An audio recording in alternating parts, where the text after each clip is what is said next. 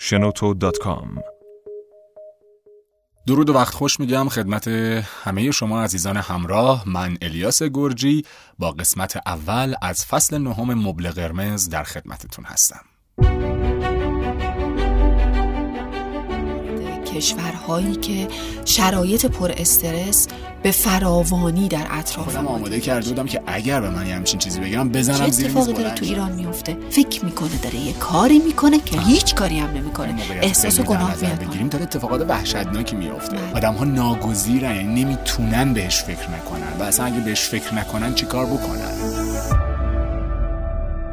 وقتتون بخیر. امیدوارم که حال دلتون خوب باشه. اگرچه ممکنه که این روزها خیلی آنجور که باید نباشه حال دل هممون و شرایط ناگواری رو داریم سپری می‌کنیم و امیدوارم که خیلی زود خیلی خوب اتفاقات خوب در انتظارمون باشه و راستش از اینکه ما تصمیم گرفتیم که فصل جدیدی از مبل قرمز رو در این شرایط منتشر بکنیم این است که با توجه به پیام های زیادی که دریافت کردم در تمام این مدت. البته همونطور که می‌دونین نزدیک به یک ساله که هانیه جعفری البته در کنار من هست کارشناس عزیزمون. می‌خوای سلام علیک بکن. درود به همگی خیلی خیلی خوشحالم که در خدمتتون هستم عذرخواهی می‌کنم الیاس جان بابت صدام از همه شنونده های عزیز به خاطر آلودگی هوا من بله. مدتی هست که درگیر حساسیت هستم و اگر کیفیت صدام خوب نیست یه جاهایی متاسفانه سرفه می‌کنم پیشا پیش عذرخواهی می‌کنم خواهش می‌کنم اون مطالبی که در اختیار ما قرار میدین مهمه. و اینکه ممنون با توجه به این که اشاره کردی قبول زحمت کردی مثل همیشه و در این فصل هم در. کنار ما هستی آنیا جان شرایط شرایط خیلی خوبی نیست و اصلا خوب نیست. برای تک تک ما خب خیلی به حال فضای میدیا یا پادکست به صورت خاص اگه بخوایم در مورد پادکست صحبت بکنیم یک مقدار شرایطیه که بعضی از دوستان خب به حال ترجیح دادن که فعلا پادکستی منتشر نکنن چون حال دل مردم خوب نیست و. شاید اصلا موضوعیت و اولویت نداشته باشه در حال حاضر ولی ما هم که داشتم حالا اشاره می کردم به این موضوع که نزدیک به یک ساله که مبل قرمز منتشر نشده. یعنی ما توی تایم اون دوستانی که همیشه همراه ما هستن لطف دارن و ما رو follow می‌کنن می‌دونن که ما بعد از هر فصل یک time دو سه ماهی معمولا استراحت می‌کنیم و بعد دوباره شروع می‌کنیم به ضبط فصل جدید. منتها دیگه این دو سه ماه چهار ماه ما خورد به اتفاقات اخیر و این به حال خیزش انقلابی که در ایران شکل گرفت و امیدواریم که به نتایج مطلوب و خوبی ختم بشه خیلی زود. اه، ولی خب در عین حال پیام های زیادی داشتیم هم تو هانیه هم من به عنوان تهیه کننده مبل قرمز که می‌خواستن از ما که در این شرایط اتفاقا شاید مثلا یک پادکستی که در حوزه روانشناسی هست خیلی مفید باشه براشون. اتفاقا بیشتر به خاطر همین بود الیاس. یعنی من به شخص خودم این نیاز رو احساس کردم درست. که بد نیست راجع به یک سری مسائلی صحبت بشه که این روزها شاید خیلی داره آسیب روانی به بدنه جامعه و افراد می‌زنه.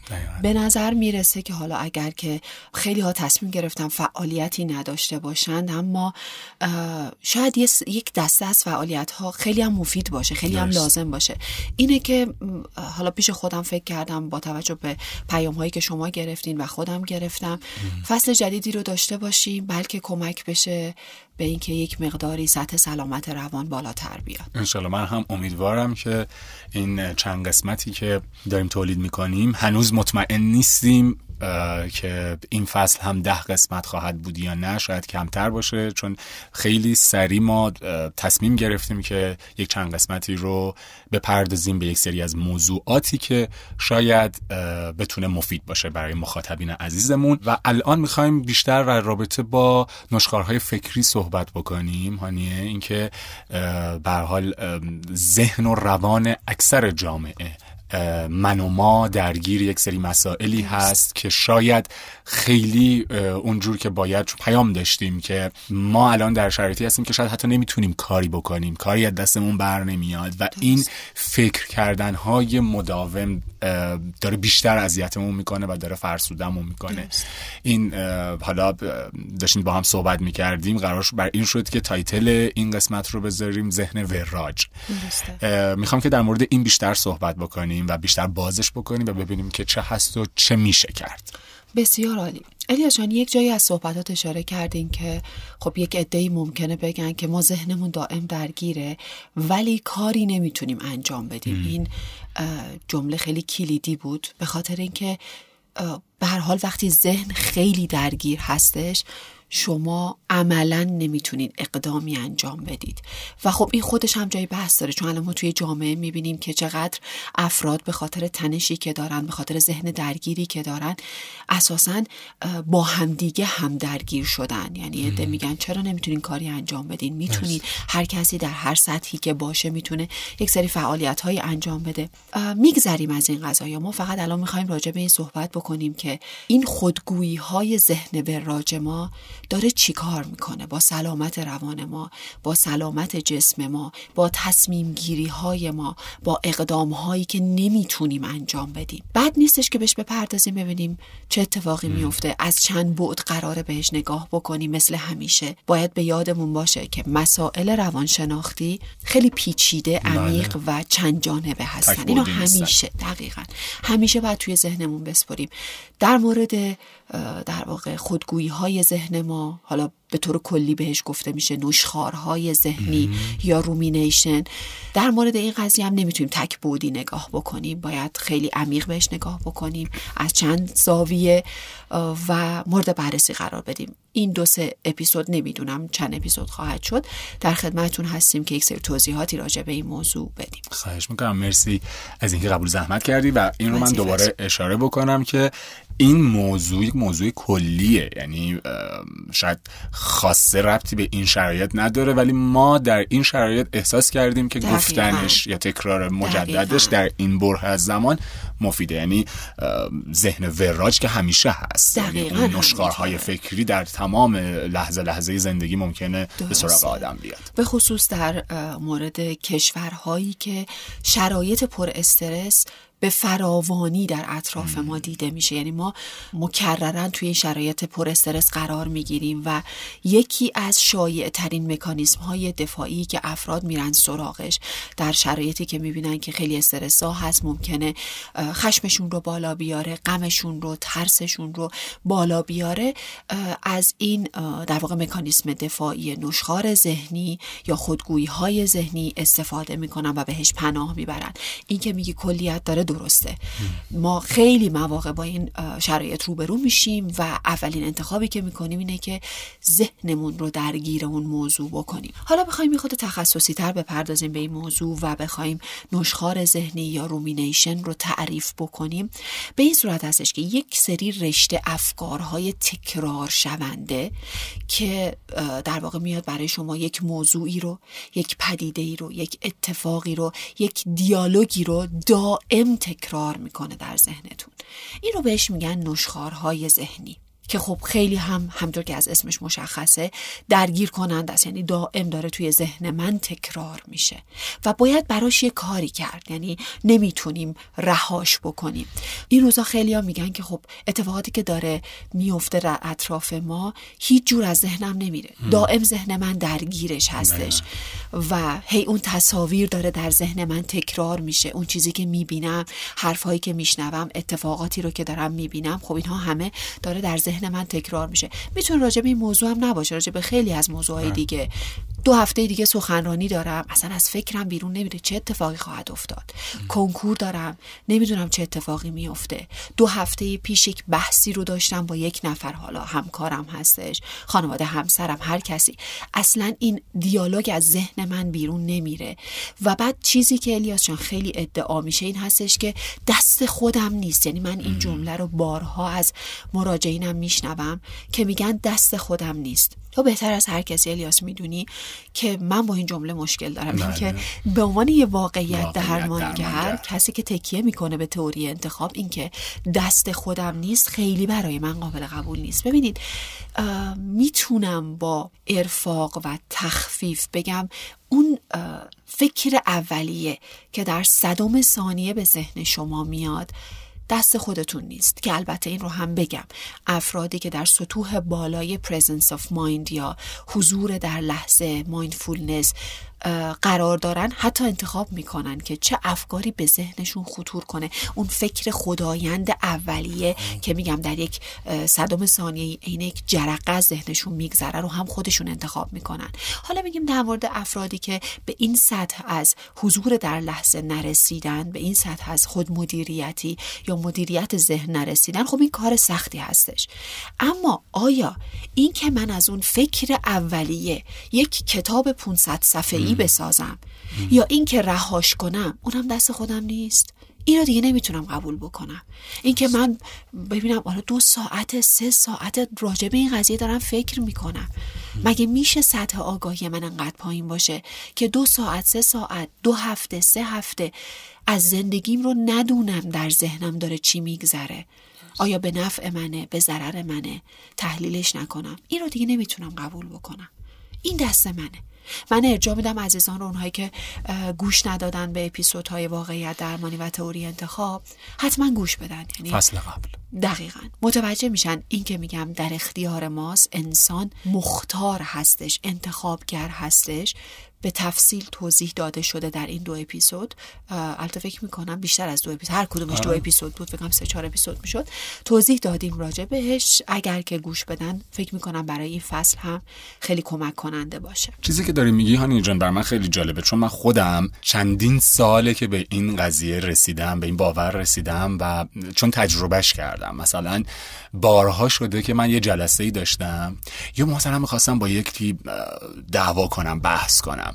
یه اتفاقی افتاده بود و با خودم قبلش چند روز قبلش فکر می‌کردم خب من اینو میگم اگه اینجوری کرد من اینجوری میگم. یعنی می‌دونین تمام این دیالوگ ها رو تو ذهن خودم فکر می‌کردم و حدس بزن چی می‌شد. وقتی که اون روز فرا می‌رسیدم من تو اون جلسه یا تو اون بحث شرکت می‌کردم هیچ کدوم از اون چیزایی که فکر می‌کردم اتفاق نمیافتاد. یعنی اصلا اون دیالوگ اصلا به یه سمت دیگه می‌رفت. بله. من خودم آماده کرده بودم که اگر به من یه همچین چیزی بگم بزنم زیر میز بلند شم. و می‌دونم نه اصلا خیلی اصلا انقدر با من خوب برخورد شد می‌خوام اینو بگم. و به این نتیجه رسیدم که الان در موقعیت های مشابه نمیگم صد درصد ولی خیلی این مدلی شدم که میگم خب چرا داری علیکی فکر می‌کنی؟ تو که تجربه کردی ممکنه که اون چیزی که فکر می‌کنی اصلا اتفاق نیفته. در نتیجه بذار زمانی که اون در همون لحظه در اون موقعیت قرار گرفتی حالا اون موقع بهش فکر کن که چی باید بگی و یعنی یک آمادگی نسبی داشته باش. در نتیجه به دوستانم یا کسایی که در یک شرایط مشابه این چنینی قرار می‌گیرن همیشه میگم مثلا حالا یه اتفاق ناگواری افتاده یه بحثی شکل گرفته و اینا میگم که الان دیگه بهش فکر نکن. چون تو اگه بخوای فکر بکنی می‌تونی روزها و سالها به این موضوع فکر کنی ولی چون نمی‌دونی که در اون موقعیتی که بهش بالاخره می‌رسی چی قرار اتفاق بیفته در نتیجه اصلا ممکنه تمام این چیزایی که داری بهش فکر می‌کنی اصلا اتفاق نیفته و تو بیهوده دقیقاً. فقط ذهن خودت رو درگیر و خسته کردی اما به اینجا می‌رسیم که باز هم حالا اون چیزی که به آدم ها آدم میگه میگه مثلا اینطوری فکر نکن یا هرچی باز هم ممکنه آدم بیاد بگه که دست خودم که نیست. یعنی من هر چقدر هم بخوام مثلا الان تو همین موقعیت فعلی رو در نظر بگیریم داره اتفاقات وحشتناکی میافته. بله. آدم ها ناگزیرن یعنی نمی‌تونن بهش فکر نکنن. و اصلا اگه بهش فکر نکنن چیکار بکنن؟ آره سوال خوبیه. اینکه فکر نکنن چی کار کنن جوابش واضحه. من نمی‌دونم. هیچ کس نمی‌دونه. چرا؟ به خاطر اینکه ما داریم در مورد انسان صحبت می‌کنیم الیاس جان. اگه من قرار باشه به شما بگم چه کن و چه نکن حتی بعد از 20 جلسه عذرخواهی می‌کنم. درمان یا حتی بعد از 20 جلسه مشاوره با شما قط با قطعیت نمی‌تونم بگم این کارو بکن اون کارو نکن. یعنی اون چیزی که هستش در نهایت گزینه هایی هست که از بیرون ما بهش نگاه کردیم و بعد شمایی که از من پرسیدی می‌بینی کدوم گزینه برات کمترین هزینه و بیشترین سود رو داره که انتخاب بکنی. این که من الان تو این شرایط به مردم بگم خب نوشخارهای ذهنی نداشته باش. فکر نکن به این وقایع و چی کار کن کار من نیست. چرا؟ چون من احتیاج به یک سری اطلاعات عمیق در مورد درون و بیرون شما دارم. در اون مایه های روانی شما ویژگی های شخصیتیتون نظام ارزش ها و باورهاتون خواسته ها نیازها ترجیحات دنیای ادراکی شما. شما اصلا این مشکل رو چجوری می‌بینید؟ باور کنید ببین الان شاید یک مشکل واحد به نظر بیاد در کشور ما ولی هر کسی یک ادراکی داره از این مشکل. هر کسی بیرونش رو یک جور می‌بینه واقعیت زندگیش رو یک جور می‌سازه. پس من نمی‌تونم بگم چیکار کن اما یه چیز رو می‌تونم بگم. نشخار فکری به ضرر شما تموم میشه. این تنها چیزیه که می‌تونم بگم. برای چی؟ تا زمانی که شما نشخارهای ذهنی دارید که دائم داره تکرار میشه و شما رو به پاسخ نمیرسونه حتی نزدیک هم نمی‌کنه عملا نمی‌ذاره شما اقدام بکنید.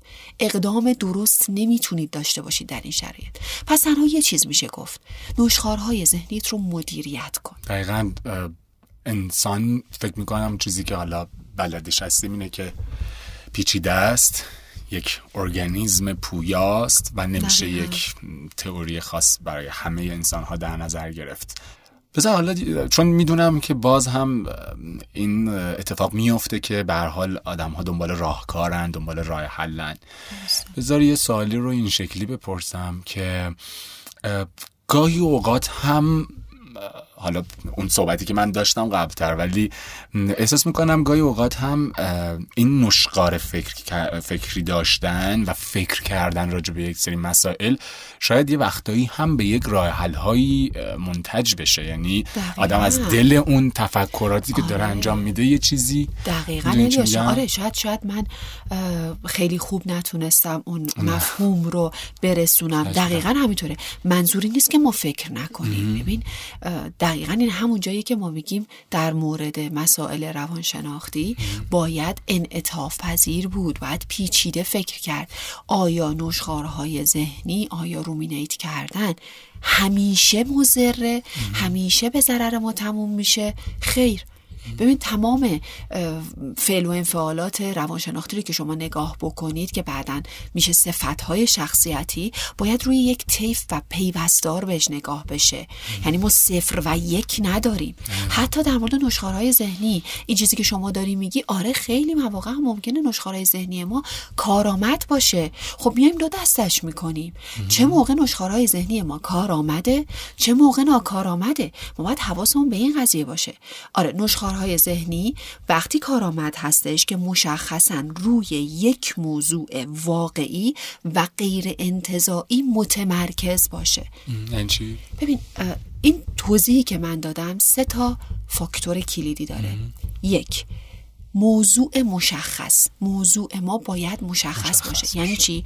یعنی من میام میگم ببین من چرا نمی‌تونم با همسرم مذاکره سالم داشته باشم؟ موضوع من مشخصه. چرا نمی‌تونم با نوجوانم ارتباطی برقرار کنم که بیا دردهاش رو به من بگه؟ موضوع مشخصه. باید واقعی و غیر انتظایی باشه. آنچه ساخته ذهن منه نباشه.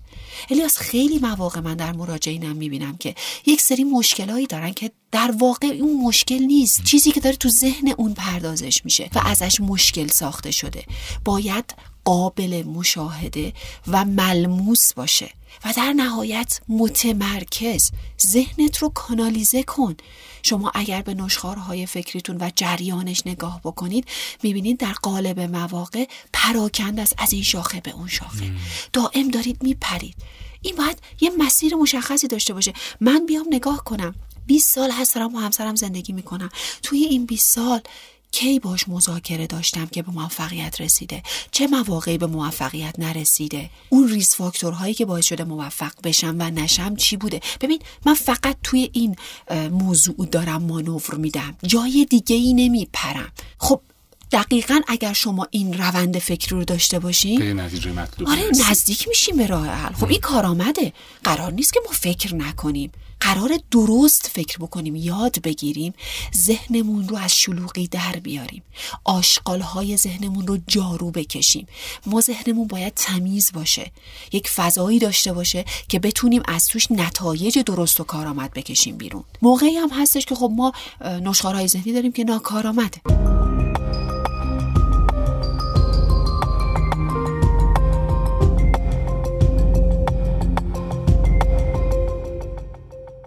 حالا این نوشخارهای ذهنی که ناکارآمد هست چه ویژگی هایی داره؟ باید بشناسیمشون. اگر که به خاطر داشته باشی الیاس جان در مورد مشکلات روانشناختی و اینکه دو عامل بسیار مهم در اونها تاثیر گذار هسته صحبت کردیم در فصل های قبلی. یک تکرار کوچیکی داشته باشیم که در واقع مروری هم شده باشه. ببینید وقتی من نوشخارهای فکریم رو که از نوع ناکارآمد هست یک نگاهی از بیرون بهش داشته باشم. دو عامل رو می‌بینم. واقعیت گریزی و مسئولیت گریزی. ناکارآمد. در حالت ناکارآمد. یعنی اگر من یک تحلیل کلی داشته باشم از نوشخارهای ذهنی و بدون سوگیری ببینم آقا چه روند و محتوایی رو داره طی می‌کنه می‌بینم که قطعا یا غیر واقع بینانه است یا غیر مسئولانه و یا هر دو. پس حواسمون باشه. اگر تم و رنگی از این دو عامل دیدیم تو دسته ناکارآمد قرار می‌گیره. اگر من نشخارهای ذهنیم رو بررسی کردم دیدم که مبهمه غیر متمرکزه. چقدر ذهنم آشفته است چقدر از این شاخه به اون شاخه میپرم. الان داشتم راجع به بحث دیروزمون فکر می‌کردم. الان دارم راجع به کنکور ماه آیندم فکر می‌کنم. بعد یه چیزی راجع به 20 سال پیش یادم اومده. ببین این ذهن آشفته از متمرکز روی یک موضوع نیست. و بعد می‌بینم که خوب که بهش دقت می‌کنم یک الگوی تکرار شونده در تمام افکار من وجود داره. مثل فکری که پشت حالا یک فردی که وسواسگری می‌کنه ببینین که با یک مراسم و مناسک خاصی دستاشو هر روز میشوره میوه ها رو میشوره ظرف ها رو میشوره. ببین یک روند تکرار شونده داره. خب وقتی من این فاکتورها رو می‌بینم برای من مشخص میشه که افکار من نشخارهای ذهنی من از نوع ناکارآمد هستش. جالب. حالا راه عملی هم وجود داره که اولا ما حالا در مورد با تشخیص کارآمد و ناکارآمد یه ذره صحبت کردیم. یه ذره همین رو بیشتر بازش کنیم. و اینکه راه عملی وجود داره که بدونیم که نشخارمون نشخار فکریمون چقدر کارآمده و چقدر ناکارآمد. اولا اینکه خوب خیلی خوبه که فکر بکنیم که ببینیم به طور کلی ما یک برایندی داشته باشیم از آنچه در ذهنمون میگذره و ببینیم که چه سهمی از افکار ما کار آمده چه سهمی ناکار آمده خوبه چرا زمان نذاریم؟ ولی من یه پیشنهاد میدم بهتون.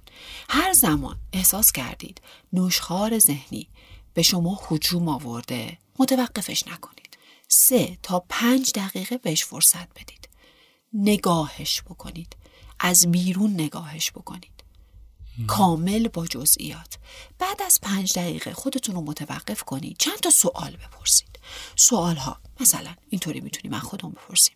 آیا در این پنج دقیقه که من فکر کردم زمان کمی نیست برای نشخار ذهنی انقدر متراکم و سریع هست که این پنج دقیقه بسیار مطلب ترش هست؟ یعنی توی این پنج دقیقه شما می‌تونید به خودتون بگین آیا من رو به راه حل نزدیک کرد؟ فکر کردم راجبش دیگه. حال من رو بهتر کرد. الان احساسم بهتره. به نکته جدیدی رسیدم بعد از این پنج دقیقه که فکر کردم. اگر پاسخ خیر هست نشخارهای ذهنی شما از نوع ناکار آمده مشخصا از نوع ناکار آمده بعد اینکه شما رو به راه حلی نرسونده. احساس و هیجان شما رو نوازش نکرده. کاری نکرده. پس از نوع ناکار آمده. این می‌تونه یه راه حل عملی باشه. برای اینکه حالا تشخیص بدیم چقدر ما درگیر نشخارهای ذهنی ناکارآمد هستیم. ببینید نشخارهای ذهنی مثل هر پدیده روانشناختی دیگه ای در هم تنیده هستش با یک سری فاکتورها و عوامل دیگه. یعنی گفتیم که مسائل روانشناختی مثل یک زنجیر میمونن و اینها در هم تنیدن و به هم ربط دارن. یعنی این نیستش که من بیام نشخارهای ذهنیم رو بگم خب می‌دونم باهاشون چی کار می‌کنم و از این به بعد تموم میشه نشخارهای ذهنی من و دیگه من مشکلی ندارم. نه. این سالها نشخارهای ذهنی که من داشتم یک سری ساید افکت های یک سری تاثیراتی داشته در حوزه های مختلف روانی من. می‌خوایم اونها رو مورد بررسی قرار بدیم. ببینیم که خب حتی از لحاظ فیزیولوژیکی چه مشکلاتی برای ما ایجاد کرده از لحاظ نوروسایکولوژیکی از لحاظ روانی. یک سری پیامدهایی داشته که خب اینها چی هست؟ باید در مورد صحبت بشه حتما. یکی از مشکلاتی که نشخارهای ذهنی به وجود میاره و اغلب افراد خیلی ازش شکایت دارن. مشکل خواب هستش. یعنی من مراجعینم که میان پیشم میگن انقدر ذهن ما درگیره که اصلا شب نمی‌تونیم درست بخوابیم. اصلا انگار تایمش هم همون شبه. آدم آره. شب که تو رخت خواب میره شروع میشه حالا این سوال هست الیاس جان که بیخوابی باعث میشه حجوم افکار آره بیاد به سراغ من یا حجوم افکار باعث بیخوابی میشه. یعنی این آره. آره. حالا خیلی مهم نیست. آره ولی این قضیه خیلی مهم نیست. مسئله اینه که کیفیت خواب من رو به هم می‌زنه. یه خود در موردش صحبت بکنیم ببینیم چی کار می‌کنه. وقتی من بدونم یه پدیده ای داره با من چی کار می‌کنه بشناسمش بهتر می‌تونم مدیریتش بکنم. شما هر چیزی رو که بشناسین بهتر می‌دونید می‌تونید مدیریتش بکنید. خب ببینیم چیکار می‌کنه با ما در طول شب که ما انقدر خوابمون به هم میریزه و بعد آشفته تر میشیم روز بعدش. در چرخه خواب که یک نگاه کلی بندازیم می‌بینیم که دو دوره به طور مشخص تکرار میشه در طول خواب شب ما. دوره رم و نان رم. در مورد این هم فکر می‌کنم قبلا صحبت کردیم. اگر که اشتباه نکنم مطالب زیادی اصلا هست در گوگل اگه بکنم. بله. دو دوره هستش. REM که rapid eye movement هستش. دوره ای از خواب هستش که چشم ها و پلک ها حرکات تند دارن. اگر احیانا کسی که خواب بوده رو دیده باشین به وضوح می‌تونیم ببینیم این حرکت چشم و پلک رو که خیلی سریع هستش.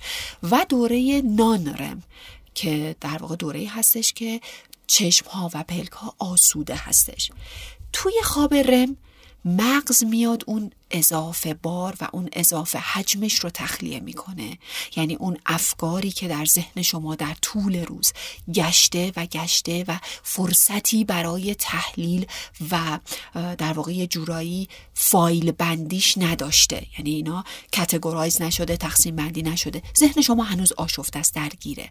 و در طول خواب رم مغز سعی می‌کنه ذهن رو آروم بکنه.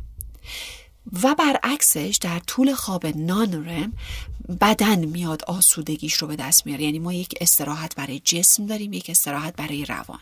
حالا چه اتفاقی میفته وقتی ذهن من درگیر نوشخار هستش و افکار در واقع جور و واجور و متفاوت به ذهن من میاد که نمی‌تونم اینها رو تقسیم بندی بکنم مرتب منظمشون بکنم و یک ذهن آشفته ای دارم در طول شب مغز میاد دوره های خواب رم رو بیشتر می‌کنه. احتیاج داره به زمان بیشتری احتیاج داره برای اینکه بتونه ذهن رو مرتب منظم بکنه. حالا این یه فعل و انفعالات شیمیایی هم در مغز داره که جلوتر توضیح میدیم. اینجا خیلی جاش نیستش.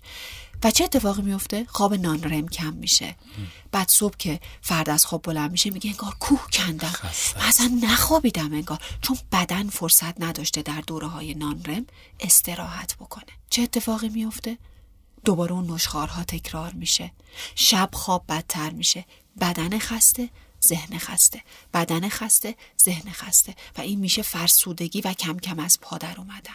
حالا این ذهن اصلا چجوری می‌خواد خوش جمع جور بکنه؟ شما داری دائم نشخار می‌کنی. نه ذهن آسوده داری نه بدن آسوده. آیا به نظر شما این فرد می‌تونه تفکرات سطح عالی داشته باشه؟ تصمیم گیری داشته باشه؟ حل مسئله داشته باشه؟ می‌تونه اقدامی داشته باشه اساسا. چون وقتی شما می‌خوای اقدام بکنی کاری انجام بدی باید به ذهنت بگی به ایست. تحلیل بکن. تو چه موقعیتی هستی؟ تو چه شرایطی هستی؟ تو این شرایط بهترین اقدام تو چیه؟ خب اصلا این ذهن نمی‌تونه تصمیم بگیره. چون خسته است دقیقا. و شما چون نمی‌تونی تصمیم بگیری دوباره یه سری افکار میاد سراغت. ای وای من چرا اینجوری شدم؟ من چرا از پس کوچکترین تصمیمای زندگیم بر نمیام؟ شب که دوباره می‌خوای بری بخوابی حجوم افکار. ببین همین چرخه ای داره تکرار میشه. دائم داره تکرار میشه و فرد رو از پا در میاره. این در مورد خواب بود که هم جسم من رو و هم ذهن من رو از پا در میاره. می‌تونه فرد رو دچار بی تصمیمی بکنه. همینطور که گفتیم ذهن خسته نمی‌تونه تصمیم بگیره. من اگه بخوام تصمیم بگیرم باید چهار قدم جلوتر از خودم رو ببینم. یعنی ذهن من باید انقدر باز باشه که بتونه آینده, نگاه، آینده نگر باشه عذرخواهی می‌کنم. نگاه رو به جلو داشته باشه تا بتونه درست تصمیم بگیره. خب وقتی ذهنی خسته هستش عملا نمی‌تونه استدلال بکنه تعقل بکنه تحلیل بکنه بررسی بکنه و نمی‌تونه تصمیم درستی بگیره. دائم درگیر این آشفتگی هستش. بعدش چه اتفاقی میفته تمرکز من میاد پایین. اینا همه این زنجیر به هم مرتبطن. سطح تمرکز من میاد پایین. شما نمی‌تونی با این ذهن آشفته تمرکز داشته باشی. حتی خیلی از افراد که ادعا می‌کنن که مبتلا به ADHD هستن که این رو هم حتما راجبش صحبت خواهیم کردین. مبتلا بودن به ADHD و این داستان ها که بسیار پیچیده هست. وقتی در, در واقع زندگیشون نگاه می‌کنی بررسیشون می‌کنی این افراد رو می‌بینی که اینها خیلی هم با محرک های مختلف نیستش که حواس پرت میشن و نقص توجه دارن. وقتی نگاه می‌کنی به روند فکریشون می‌بینی اتفاقا نشخارهای ذهنی دارن افکار تکرار شونده دارن. یه الگوی ثابت دائم اینها رو داره مختل می‌کنه و دچار حواس پرتیشون می‌کنه. پس این حتی در این موارد هم که میگم افراد فکر می‌کنن مبتلا به ADHD هستن می‌بینیم که نه این نشخارهای ذهنی تکرار شونده هستش با یک الگوی ثابت که داره حواسشون اینها به هم ندارن. یعنی نشخارهای فکری نمی‌تونه نوعی از ADHD یا زیر مجموعه اون باشه؟ ببینید اینها همه علائم الیاس. من در یک اپیزود جداگانه توضیح خواهم داد. اینها رو رها بکنیم. این ADHD OCD یک سری علائمه یعنی مسائل روانشناختی یک سری علائم به وجود میاره. حالا اومدن اینها رو تقسیم بندی کردن. گفتن OCDه گفتن ADHDه در صورتی که همچین چیزی نیست. شما اگر یک نگاهی داشته باشید از بیرون به این علائم می‌بینید خب فردی که بر فرض اومده تشخیص ADHD گرفته علائم بیقراری داره. حواس پرتی داره. آیا اینها نمی‌تونه مال استراب مزمن باشه؟ می‌بینی؟ اصلا این تقسیم بندی مسخره است. واسه اینکه اگه از یک بعد دیگه بهش نگاه بکنی میره توی تقسیم بندی دیگه. پس ما با علائم کار داریم. اسمش کار نداره. علائم بعد برطرف بشن. دقیقاً. حالا به تفصیل راجع به ADHD و تشخیص گذاری و علائم و اینها صحبت خواهیم در کرد. های انشالله این نشکارهای فکری یا ذهن وراج روی اختلالات خلقی هم تاثیر می‌ذاره. روی افسردگی روی پرخاشگری کردن و غیره. دقیقا. فکر کنم این سوالا الیاس جان برای این پرسیدی که یه خود برمیگرده به اون اپیزود از اعتیاد به شبکه های مجازی, تا اختلالات خلقی. دقیقا. اگر title درست گفته باشم فکر کنم اون data رو از اونجا رو از اونجا دقیقا. به خاطر اینکه الان خیلی افکار درگیر social media هستش و خب آره اینو می‌تونم بگم خیلی ربط داره. یعنی پژوهش های بسیار زیادی نشون داده افرادی که در شرایط استرس شرایط پر استرس سراغ نشخوار ذهنی میرن یعنی اولویتشون. به عنوان یک مکانیسم دفاعی نشخارهای ذهنی هستش. احتمال اینکه در ماهای آینده مستعد اختلالات خلقی باشن خیلی بیشتره. یکی از پژوهش های خیلی خوبی که روی این در واقع وجه و زمینه شده توسط سوزان نولن هوکسیما بوده که روی این قضیه اومده خیلی خوب کار کرده. و نشون داده که چقدر نشخارهای ذهنی افراد رو مستعد اختلالات خلقی می‌کنه. اینجا هستش که باز من تاکید دارم. تئوری انتخاب چقدر قشنگ میگه که ما چیزی به اسم افسردگی استراب و اینها نداریم. ما افسردگی کردن داریم. استرابی کردن داریم. چرا؟ چون انتخاب های من هست که برایندش میشه فرد افسرده یا فرد مسترب من انتخاب های خود مسترب ساز دارم. وقتی انتخاب می‌کنم نشخار ذهنیم رو مامان یک مکانیسم دفاعی اولویت دار. دائم انتخاب بکنم و در واقع بهش پناه ببرم. نهایتا برایندش میشه اینکه من یک فرد افسرده هستم یا یک فرد مستربی هستم.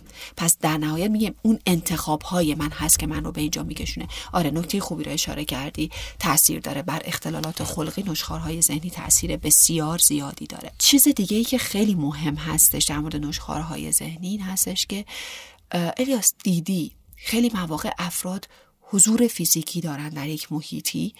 ولی از لحاظ ذهنی نیستن. یعنی می‌بینی ساعت هاست توی خودشه.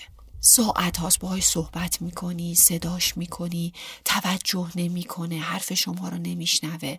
و چیزی که اتفاق میفته از بین رفتن روابط اجتماعی هستش. یعنی خب شما اگر که همسر دارید یا اگر که با افراد دیگه ای از صبح تا شب داری کار می‌کنی در حوزه اجتماعی مختلف فعالیت داری و دائم در خود فرو رفته هستی. این در خود فرو رفتگی شبیه در واقع افراد درونگرا نیست. در مورد افراد درونگرا ما صحبت بیشتر یک فرد منزوی دور از جامعه. آفرین. ببین یه جورایی انگار که شما قطع ارتباط کردی. ممکنه فرد درونگرا ذهنش هم تو اون محیط باشه. صرفا صحبت نمی‌کنه خیلی کلامی برقرار نمی‌کنه ولی ممکنه کاملا جسمی و ذهنی توی اون محیط باشه. اما در مورد نشخار ذهنی نیستش. شما نیستی. شما جای دیگه ای هستی. و این رو افراد دور متوجه میشن. و بعد کم کم فاصله می‌گیرن. یعنی وقتی شما از لحاظ روانی با کسی درگیر نباشی کم کم دیگران میگن خب در کنار این فرد بودم و صحبت کردم باهاش برای من حس خوبی به همراه نمیاره. پس ازش فاصله می‌گیرن. و این خب خیلی می‌تونه تو روابط ما به عنوان موجودات اجتماعی تاثیر بذاره و باز پیامدهای دیگه ای رو هم داشته باشه. ما عملا سوشال سپورتمون و یه حمایت اجتماعیمون رو از دست میدیم. سرخورده تر میشیم احساس ترد میاد سراغمون و و و. داستانهای دیگه ای که اتفاق میفته به همراهش. یکی دیگه از پیامدهایی که خیلی مهم هستش توی این در واقع حوزه نشخوارهای ذهنی بهش بپردازیم پدیده اهمال کاری یا procrastination هستش. وقتی شما ذهن درگیری یه چیزی هست از صبح که بلند میشی گوشی رو برمیداری چک می‌کنی هجمه ای از اخبار وارد ذهنت میشه ذهن درگیر میشه یک سری برنامه برای روزت ریختی که این کارو بکنم این کارو بکنم از صبح مثلا تا بعد از ظهر به این فعالیت بپردازم از بعد از ظهر تا شب. این کارو بکنم و بعد به خودت میای می‌بینی که شده دوازده ظهر و غرق در افکارتی. جلوش هم نگرفت هیچ کاری هم براش نکردی. بعد چه اتفاقی میفته به خودت میگی امروزمونم که خراب شد ولش کن. باشه می‌ذارم از فردا. و این دائم داری عقب میندازی دائم این در واقع اهمال کاری داره توی زندگی تو. یک نقش مهمی رو ایفا می‌کنه که پیامدش میشه یک سری کارهای عقب افتاده با ذهن درگیرتر. یعنی وقتی میری جلو می‌بینی که ای بابا من کاری که قرار بود یک ماه پیش انجام بدم امروز هنوز انجام ندادم. کارهای هفته پیشم مونده کارهای امروزم مونده. بعد ببینید چقدر ذهن رو درگیرتر می‌کنه خود این ماجرا. همین عقب انداختنه چقدر ذهن رو درگیر می‌کنه. و خب این خیلی تاثیر می‌ذاره. یعنی عملا من از خیلی فعالیت های دیگه میفتم از اون مسیر و هدف گذاری که داشتم عقب میفتم موفقیت من به خطر میفته کم کم حس بدی نسبت به خودم پیدا می‌کنم. چقدر ناتوانم. چقدر ناکارآمدم. چقدر از بقیه عقب موندم. یه سری بحران هایی میاد سراغم. و خب این خیلی خطرناک هستش. اما یک موضوع دیگه هم بد نیست راجع به صحبت بکنیم. باز اینکه آیا همین اهمال کاریه باید کلا به شکل منفی بهش نگاه کنیم. یعنی یک پدیده مخرب و ناکارآمد همیشه. جالبه بگم نه الیاس جان. اتفاقا این رو هم باید به شکل یک پیوستار بهش نگاه بکنیم. خیلی مواقع ما باید اتفاقا تعلل بکنیم. باید صبر بکنیم. یه سوال می‌خواستم بپرسم. حالا قبل از اینکه به این قسمت برسیم حالا اگر خیلی ارتباطی نداره بهم بگو. ولی چیزی که تو ذهنم داشتم فکر می‌کردم بهش این بود که اگر یک بایدی وجود داشته باشه برای فکر کردن به یک مسئله ای مثلا فکر کنید مدیرتون ازتون یک در واقع مسئله رو مطرح کرده و شما باید به اون موضوع فکر کنید و یک نتیجه و یک راه حلی یک پاسخی برای اون پیدا کنید. در حالی که می‌دونین که اون مسئله که مطرح شده اصلا پاسخ نداره. اصلا نتیجه ای نمی‌تونین از اون قضیه بگیرین. ولی مدام از شما خواسته میشه که یعنی یه بایدی پشت این قضیه هست که بهش فکر کن. یعنی اینقدر بهش فکر کن که به یه راه حلی برسی. احتمالا ما از این دست از این قبیل در واقع چالش ها داشتیم که کسی به ما بگه که اینقدر بهش فکر کن که بهش برس به نتیجهش برسی یا جوابش رو پیدا بکنی. اینو خواستم بدونم که تا کجا باید آدم واقعا بهش فکر کنه. اصلا میشه آدم انقدر بهش به یه موضوعی فکر کنه تا به نتیجه برسه جوابی به دست بیاره؟ یا نه اصلا ممکنه که واقعا جواب نداشته باشه اون موضوع. ببین موضوعیت اون موضوع مهمه. یعنی چی؟ منظور از موضوعیت یعنی اهمیت اون موضوع برای شما. چقدر مهمه که بخوای واسش وقت بذاری؟ چقدر بر تو سرنوشت سازه؟ یک نفر دیگه از تو خواسته راجع به این موضوع فکر بکنی. این موضوع چقدر برای تو سرنوشت سازه که بخوای بهش فکر بکنی وقت بذاری و دنبال راه حل بگردی. این که صرفا یک آدمی حالا بگیم یک فردی که سوپریره از من بالاتره مدیر منه از من خواسته راجع به یه موضوعی فکر بکنم انقدر فکر بکنم که به راه حل برسن این نمیشه دلیل قانع کننده. خود ماهیت موضوع بسیار مهم هست و این رو باید شما تو کفه ترازو بذاری. ببینی که پروز و کانس بکنی ببینی که آیا اهمیتش سودش برای شما انقدی هست که براش وقت بذاری و به راه حل برسی. و اینکه چقدر می‌بینی که راه حل نداره. اگر واقعا فکر می‌کنی که ببین من بارها به این قضیه فکر کردم به راه حل نرسیدم. برای چی باید ذهنم رو درگیر بکنم؟ نمیگم راه حلی نداره. من بهش نرسیدم. از توان ذهنی من از امکانات فردی من خارجه. من به راه حلی نمی‌رسم.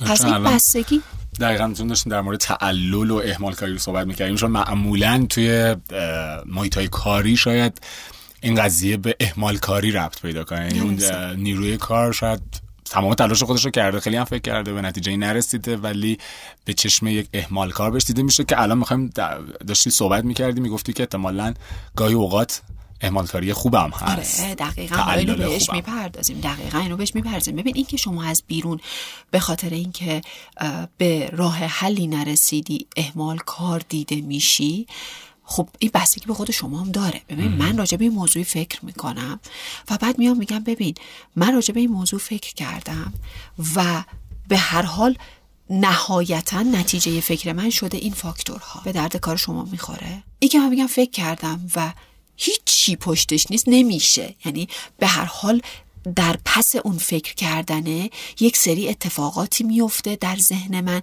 که ممکنه یه چیزایی به ذهن من برسه. همه ما خلاقیت داریم. همه ما. و ممکنه یه سری راه حل هایی باشه. حالا ممکنه اون راه حل آره ممکنه اون راه حل یا شدنی باشه یا نشدنی باشه یا به قول شما خیلی کارآمد نباشه کوچیک باشه یا هرچی ولی به هر حال من دو ساعت سه ساعت به این موضوع فکر کردم. اینا دستگیرم شد. به دردتون می‌خوره. و بعد در نهایت اگه اون آدم فکر می‌کنه شما اهمال کارین موضوع خودشه. اینو باید در نظر بگیریم. خیلی مواقع این اهمال کاریه به درد ما می‌خوره. کی و چه جوری؟ شما ممکن اصلا یه پیشنهاد کاری بهتون بشه. بر فرض حالا محیط کاری رو مثال زدیم ما این مثال رو می‌زنیم. یه پیشنهاد کاری به شما بشه. و شما می‌خوای تنبلی نکنی و سریع پاسخ بدی که آره من این کار رو می‌خوام یا نمی‌خوام. شاید در خیلی از مواقع لازم باشه شما فکر بکنی راجع به این قضیه. سریع جواب ندی. می‌دونی الیاس جان مشکل خیلی از ما اینه که ما تکانشی هستیم. یعنی اون لحظه که احساس می‌کنیم باید کاری بکنیم بدون اینکه خوب بهش فکر بکنیم سری پاسخ میدیم.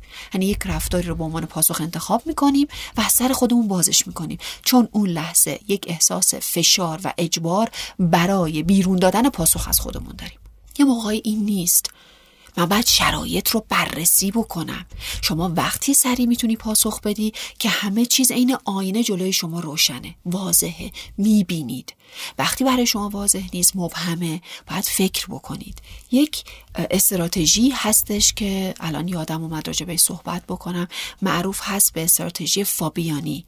که در واقع این فرد که استراتژی بهش برمیگرده اسمش فابیوس مکسیموس هستش که یک سردار رومی بوده که رومی های رو انتخاب می‌کنن که بیاد در واقع جلوی هانیبال و حمله هانیبال رو بگیره که اگر اشتباه نکنم هانیبال داشته از فرانسه حمله می‌کرده به روم و این در واقع رومی ها قرار بوده که با فابیوس مکسیموس جلوی هانیبال رو بگیرن.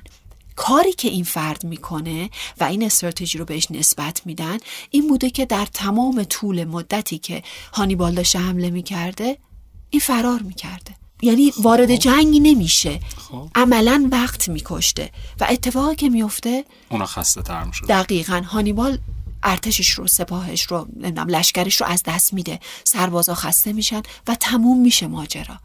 چرا هانیبال این کارو می‌کرده؟ شرایط مبهم بوده. برای شرایط مبهم بوده. نمی‌دونسته با چی قراره روبرو بشه. و این کارو کرده و معروف هستش به استراتژی فابیان. و در واقع معروف هستش به استراتژی فابیانی که بهش میگن دیلیر مکسیموس یا ماکسیموس در واقع تأخر تأخیر کننده دقیقا. و این خیلی جالبه. میگه آقا توی شرایطی که شما برات مبهمه صبر کن. شاید اصلا در آینده یک سری گزینه هایی پیش روی شما باز بشه که شما به خاطر اینکه به اولی پاسخ دادی اونا رو از دست بدی.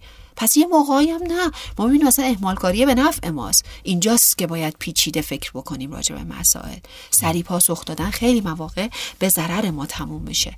باید ببینیم شرایط روشن هست پاسخ میدیم. مبهمه صبر می‌کنیم. به تأخیر میندازیم تصمیم گیریمون رو.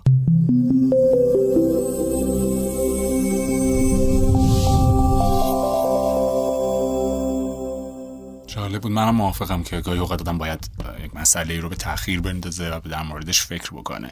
حالا در رابطه با نشخار فکری من فکر می‌کنم بعضی شاید بیشتر نشخارهای فکری در ما دیدین گاهی اوقات آدم با خودش میگه که یعنی خیلی ها این مدلی که میگن ما تو اون لحظه دعوا یا جر و بحث نگفتیم. اون چی رو که باید می‌گفتیم و نگفتیم. یا مثلا میشینه با خودش فکر می‌کنه فرد که این چیزی که من بهش گفتم نکنه مثلا خیلی تند بوده باشه بهش برخورده باشه.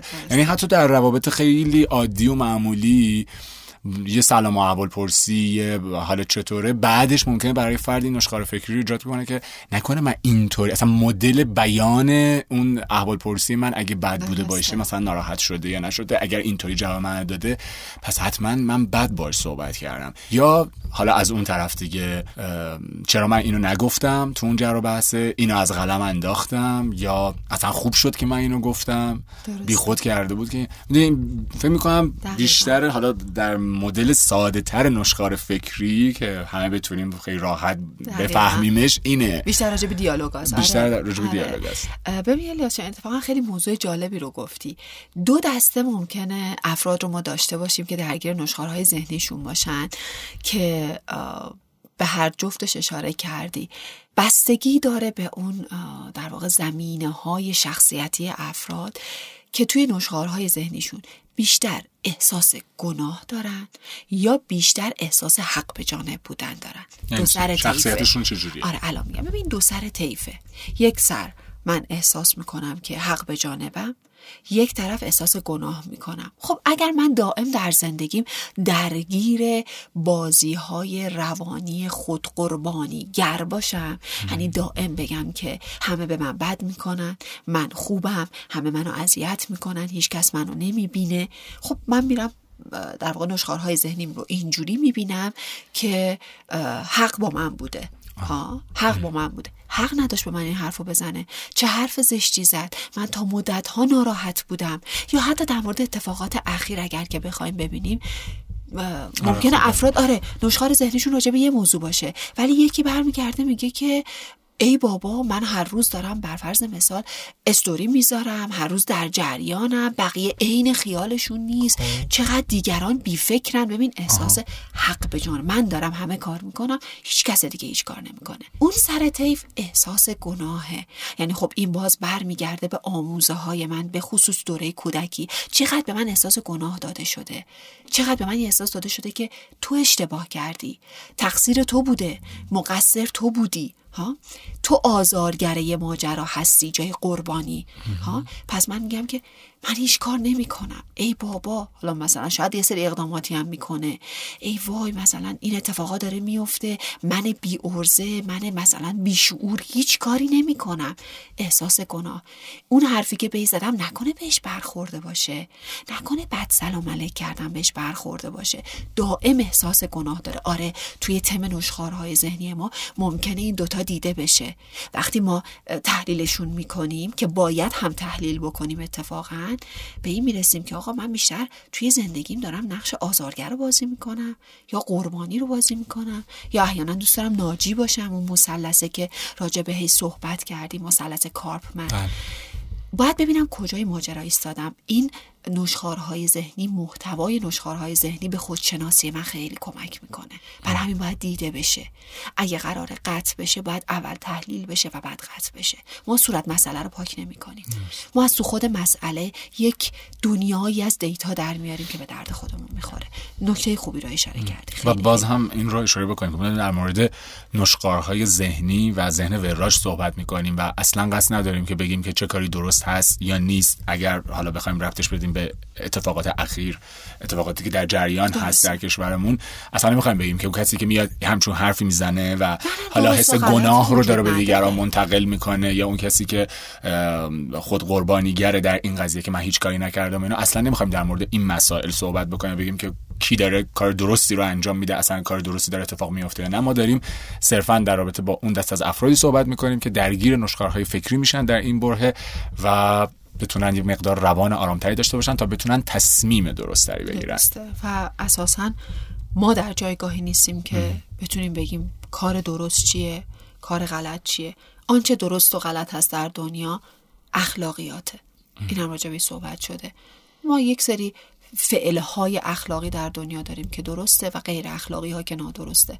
باقیش بستگی به افراد و شرایطشون داره به انتخاب هاشون داره. بله. دیگه که اونم فکر می‌کنیم دیگه واضح هست. دقیقا در دست ما. بله بلازه اخلاقی هممون می‌تونیم بفهمیم که چه چیز الان درسته, درسته. یا دقیقا همینطوره دقیقا همینطوره. الیاس در مورد پیامدهای رومینیشن و نشخار ذهنی صحبت کردیم.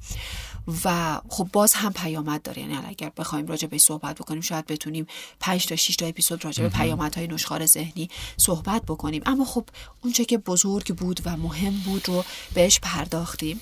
فقط یک نکته دیگه رو بهتون بگم. اینه که وقتی شما از یک مکانیسم دفاعی که حالا اینجا مشخصا نشخار ذهنی هست زیاد استفاده بکنیم باز درگیر پدیده اعتیاد میشیم. یعنی چه اتفاقی میفته من هر وقت تو شرط استثنا قرار می‌گیرم اولویت هم میشه نشخار ذهنی یعنی پناه می‌برم به ذهن خودم و ذهنم رو درگیر می‌کنم.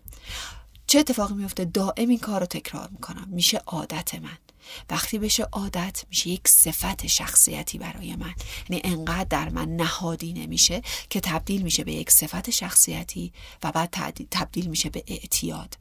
اونجا هست که کار رو خراب می‌کنه. یعنی من وقتی معتاد بشم به نشخارهای ذهنی به حدی این نشخارها سریع و متراکم از ذهن من در طول روز میگذره که نمی‌تونم ترمزش رو بگیرم. نمی‌تونم اقدام بکنم. این که میگم نمی‌تونم یعنی اینکه اگر دانش و مهارتش رو نداشته باشم نمی‌تونم. این سوء برداشت نشه که خب پس من دیگه نمی افتاده رو دور دیگه. من معتادم به نوشخار ذهنی ولش کن. نه. شما احتیاج داری دانش پیدا بکنی و مهارت که چجوری ترمز تو بکشی. این ترمز نشخارهای ذهنی رو باید بکشی بعد یه جا مهارش کنی. سخته. سخته. ولی شدنی. مثل تمام تغییرهای روانشناختی خب این هم سخته. به خصوص اگر برسه به اعتیاد یعنی فراوانی و شدت نشخارهای ذهنی من. تا حدی باشه که من بتونم بهش بگم من معتاد نشخار ذهنی هستم. اون موقع هست که ترمز کشیدن کار بسیار سختی میشه.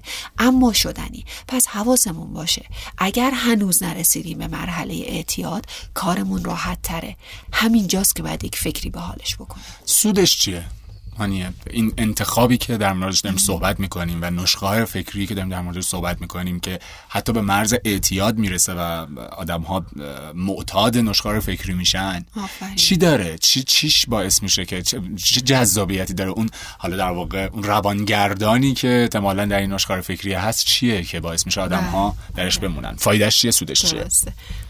اول همه که الیاس خوشم میاد. یعنی در این مسیر پادکست هایی که ما با هم دیگه داشتیم خیلی خیلی من احساس می‌کنم از لحاظ ذهن روانی انقدر باز شدی که الان قشنگ متوجه میشی. وقتی یک پدیده ای قرار بشه اعتیاد باید یه جایی من قلقلک بده. یعنی باید اون مدار دوپامینرژی که من رو فعال بکنه که من بهش چنگ بزنم من یه دکترا می‌دونین که بعد بهم بدن دیگه. آره، چون من کتاب های روانشناسی هم کتاب صوتی هم چون تولید شده با صدای من چند تا کتابی که من خوندم در حوزه روانشناسی بوده بچه‌ها دوستان بهم میگم یعنی یه لست بعد دکترای روانشناسی فکر می‌کنی؟ زیبا فکر می‌کنی. یعنی من بلا فاصله سوال راجبه اینه که خب اگه قرار اعتیاد بشه سودش چیه؟ آره. سود داره.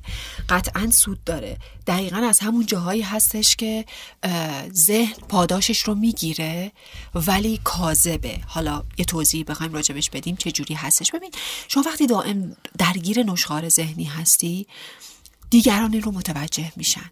گاهن نق می‌زنی قر می‌زنی ابراز نگرانی می‌کنی و اطرافیانت بلند میشن یه کاری انجام میدن. شما یک مادری رو در نظر بگیرین یا یک پدری رو در نظر بگیرین که یک نوجوانی داره دائم داره قر می‌زنه.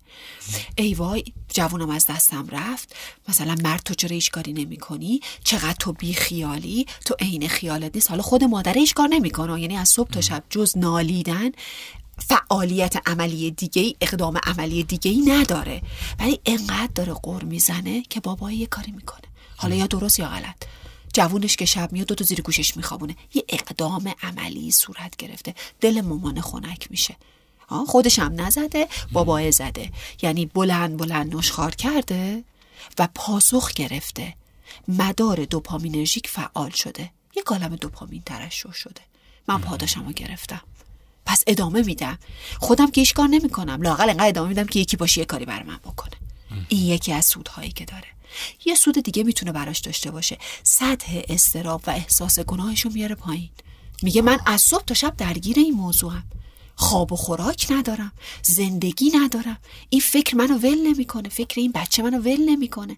فکر این اتفاقات منو ول نمی‌کنه. از صبح که پا میشم این صحنه ها میاد جلو چشم. چیکار دارن می‌کنن؟ چه اتفاقی داره تو ایران میفته ببین فکر می‌کنه داره یه کاری می‌کنه که هیچ کاری هم نمی‌کنه. احساس و گناه میاد پایین. استرابش میاد پایین. ها؟ که من حداقل دارم من یه کاری می‌کنم. چقدر بقیه بیخیالن. من از صبح تا شب زندگی ندارم. یه لقمه غذا از گلون پایین نمیره. یه خواب راحت ندارم. حالا به چه درد می‌خوره؟ داری یا نداری منفعتش چیه؟ بردتت جلو کاری کردی به راه حل رسیدی پس عملا هیچی. این سودها رو داره این پاداش ها رو فعال می‌کنه که فرد ادامش میده تا میشه اعتیاد. خیلی جاها خوبه این نکته هم بگم الیاس جان. خیلی جاها من می‌بینم توی مراجعین خودم که میان پیشم خیلی دوست دارن راجع به موفقیت خود ایده بگیرن اطلاعات بگیرن چه جوری هست که آقا من نمی‌تونم به اون نقطه ای که توی زندگیم گذاشتم برسم. باز تهش رو که نگاه می‌کنی می‌بینی همین نشخارهای ذهنی خیلی جالبه الیاس. شاید باورت نشه ولی بسیاری از مسائل روانشناختی وقتی که نگاه می‌کنی می‌بینی در بستر نشخارهای ذهنی شکل گرفته. میگه من موفقیت نمی‌رسم. ازش که می‌پرسم میگم خب چه جوری هست میگه ببین سال هاست من این پلن رو دارم این نقشه ها رو دارم این کارا رو می‌خوام بکنم به موفقیت برسم. بعد میگم که خب چیکار کردی براش؟ میگه هیچی. میگم چقدر راجع به این قضیه فکر می‌کنی؟ میگه ببین صبح تا شب من دارم راجبش فکر می‌کنم. حالا تو مغز من چه اتفاقی میافته؟ من دائم دارم در واقع به اون روزهای طلایی و روشن و موفقیتم بالای سکو رفتنم فکر می‌کنم. چی میشه؟ ذهن من چی میگه به خودش؟ میگه وا چه گل و بلبلیه.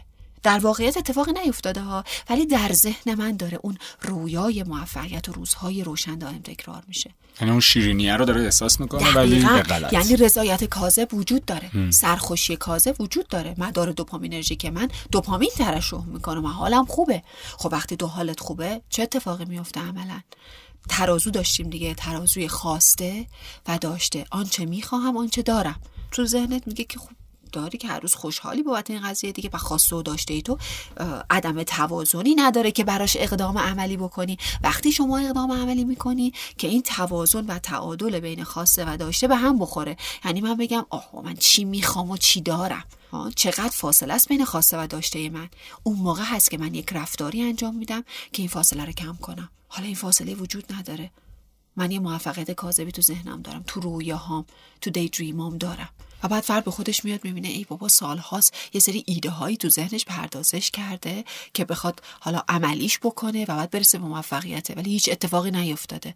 یه دلیلش باز همین نشخارهای ذهنیه که خیلی احتمالاً چیزم میشه دیگه. وقتی به اون به هر حال در یک زمانی به این نتیجه می‌رسه می‌بینه که اون چیزی که می‌خواستم به دست نیاوردم و حالا دوباره از اون بعد شیرینیش هم از دست میده. شیرینیش هم یعنی از خب دست میده. یعنی افسردگی کردن و دیگه باقی ماجرا. دقیقا دقیقا همینطور هست. حالا اگر که بخوایم صحبت رو ادامه بدیم نمی‌دونم توی این اپیزود من به نظرم آره ادامهش رو بذاریم برای قسمت بعدی. بسیار همالی. یه چند قسمتی داشته باشیم در, مورد این موضوع صحبت بکنیم. ممنون از اینکه همراه ما بودید و با آرزوی بهترین ها امیدوارم که لحظه لحظه زندگیتون لذت ببرید. واقعا. چی, چی بگم؟ آرزو جان. آره. حداقل می‌تونیم آرزوشو داشته باشیم که خیلی زود به آنچه که می‌خوایم و سزاوارش هستیم برسیم و خواهیم رسید. تا قسمت آینده فعلا.